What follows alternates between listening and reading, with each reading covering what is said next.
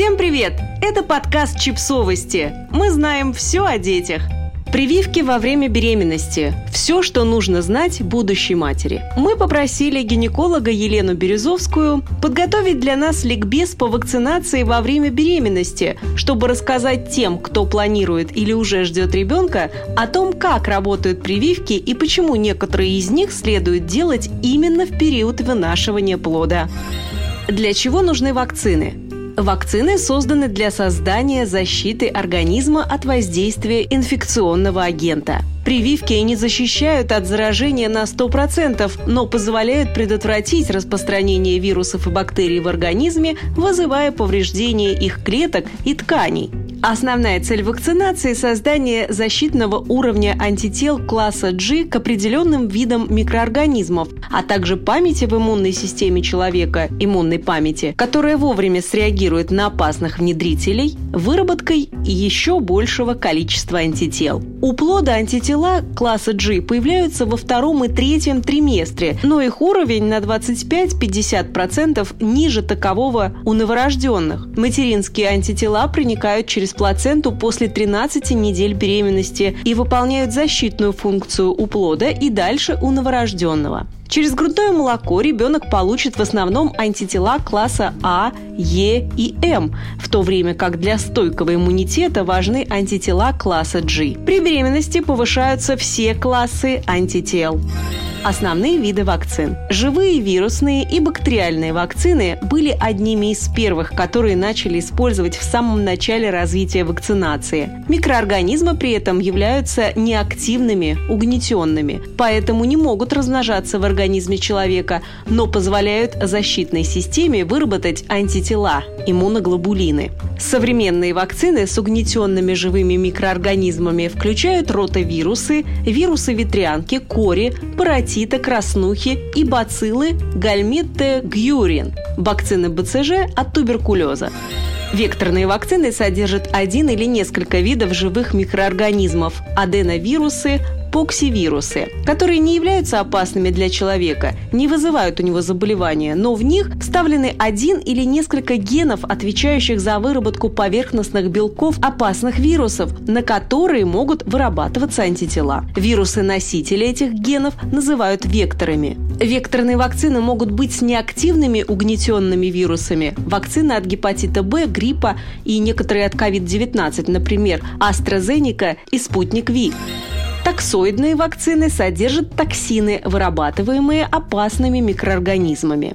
В больших количествах эти ядовитые вещества вырабатываются при заражении и развитии болезни. Это губительно для человека. В маленьких количествах такие токсины не опасны, но на них может вырабатываться достаточное количество антител. К ним относятся прививки от дифтерии, столбняка, коклюша. Полисахаридные и конъюгированные протеиновые вакцины содержат молекулы внешней оболочки бактерий или белков, на которые могут вырабатываться антитела. Это прививки от пневмокока, инфлюенции типа Б, ряд других. ДНК-вакцины и РНК-вакцины содержат гены вирусов или бактерий, которые способны вырабатывать белок, характерный для микроорганизма, и это вызовет выработку антител, то есть защитную реакцию. Этот вид вакцин включает прививки от ВИЧ, Эболы, коронавирусной инфекции, Pfizer, Moderna и другие. ДНК и РНК вакцины одни из самых безопасных, но также одни из самых эффективных, поэтому используются часто и при беременности.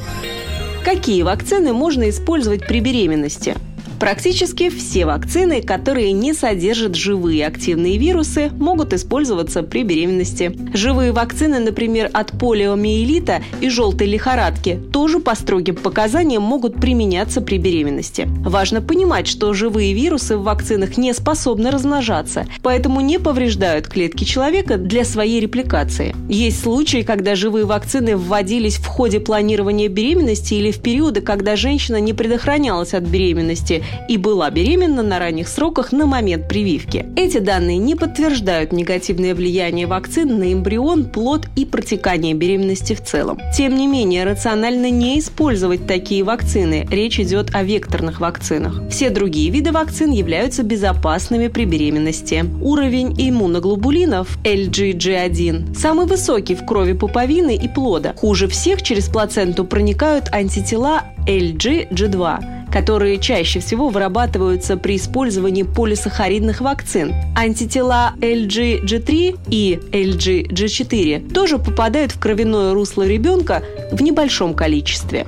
Это учитывается при выборе вакцин при беременности, но также при выборе срока для прививки. Все прививки можно разделить на те, которые проводятся до контакта женщины с инфекцией, и это лучший вариант, и те, которые вводятся после возможного или подтвержденного заражения. В таких случаях вводят уже готовые антитела. Также прививки делятся на рутинные и рекомендованные при определенных обстоятельствах. К рекомендованным рутинным относятся прививки от коклюша, столбняка и гриппа. Четких рекомендаций о том, на каком сроке беременности нужно проводить вакцинацию от этих заболеваний, нет. Но при планировании вакцинации следует учесть ряд факторов.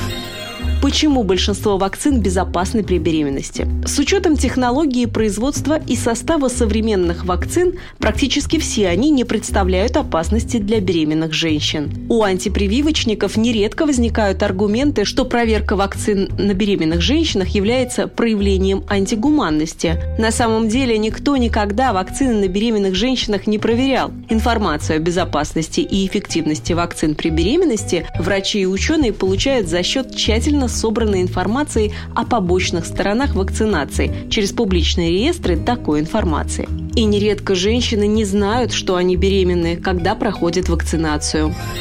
Вакцинация от коронавирусной инфекции при беременности. На фоне пандемии многих женщин, которые планируют беременность или уже находятся в положении, волнует вопрос вакцинации от коронавируса. Конечно же, существующие вакцины от ковида не тестировались на беременных женщинах. До того, как они начали использоваться при беременности, были приняты во внимание многие важные факты. На современном рынке изучены две группы вакцин – ДНК и РНК, содержащие вакцины – Pfizer, Moderna – и векторные вакцины AstraZeneca, Спутник V и другие, которые прошли уже испытания на большом количестве людей и показали хорошие уровни эффективности. На генно-молекулярные вакцины иммунитет вырабатывается в 97-98% случаев при правильном режиме вакцинации, на векторные вакцины до 70% случаев. Также значительно понижаются уровни проявления симптомов при заражении коронавирусной инфекцией. Обе группы вакцин не противопоказаны показаны при беременности, так как первая группа не содержит вирусы, а вторая группа имеет не патогенные, не заразные аденовирусы, которые тоже не опасны для беременных. Предпочтение отдается ДНК и РНК вакцинам, так как их эффективность выше. Масштабное проведение вакцинации от коронавирусной инфекции позволило многим странам отменить карантин, снять масочный режим, открыть публичные заведения, а также границы для туристов. И наоборот, в странах с низким уровнем вакцинации наблюдается рост случаев заражения коронавирусом, а также рост смертельных случаев из-за этой инфекции. Вакцинация – это не только забота о собственном здоровье, но и забота о здоровье всех остальных людей. В информационную эру и эпоху новейших технологий нельзя мыслить категориями средневековья, не понимая и не принимая факта, что эпидемии опасных инфекций уничтожили больше населения земного шара, чем все вместе взятые войны. Подписывайтесь на подкаст, ставьте лайки и оставляйте комментарии. Ссылки на источники в описании к подкасту. До встречи!